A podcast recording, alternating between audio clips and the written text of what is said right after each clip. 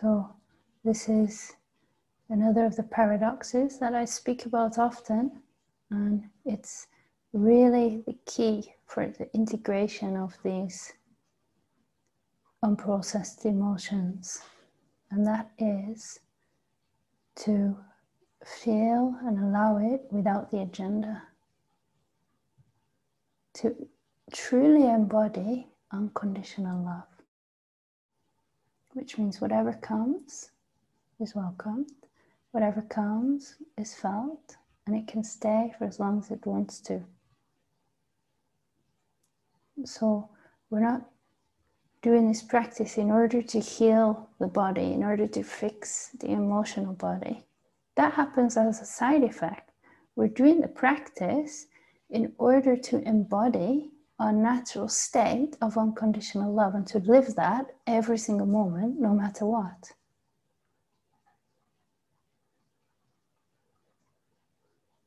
The primary practice is to live in truth as truth.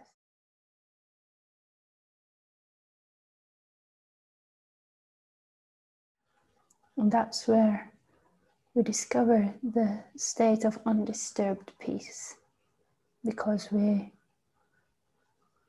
transcend the mental idea that I need to get rid of this feeling or I should be feeling this feeling. This is the dualistic perspective of right, wrong, good, bad, spiritual, unspiritual. These thoughts are good thoughts, these thoughts are bad thoughts this experience is spiritual, this is not. It's unending.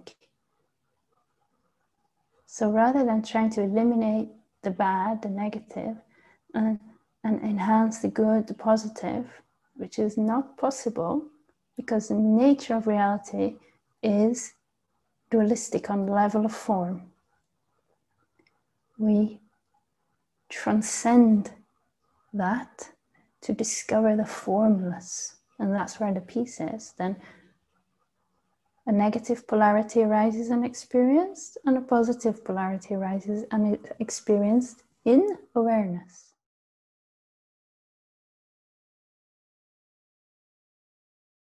And they're both allowed to come and go. There's no resistance and there's no holding on. And there's no identifying with the experiences, whether they're negative I'm the victim to the experience, I'm suffering the experience, or whether they're positive, I've got it now, I'm connected, this is it. And then when it shifts back to the negative, oh, how am I going to get that back? How am I going to make sure that doesn't come again? It's a backwards and forwards movement. We have to go beyond it. And we go beyond it through staying present and just being. You're already here. Just recognizing I am.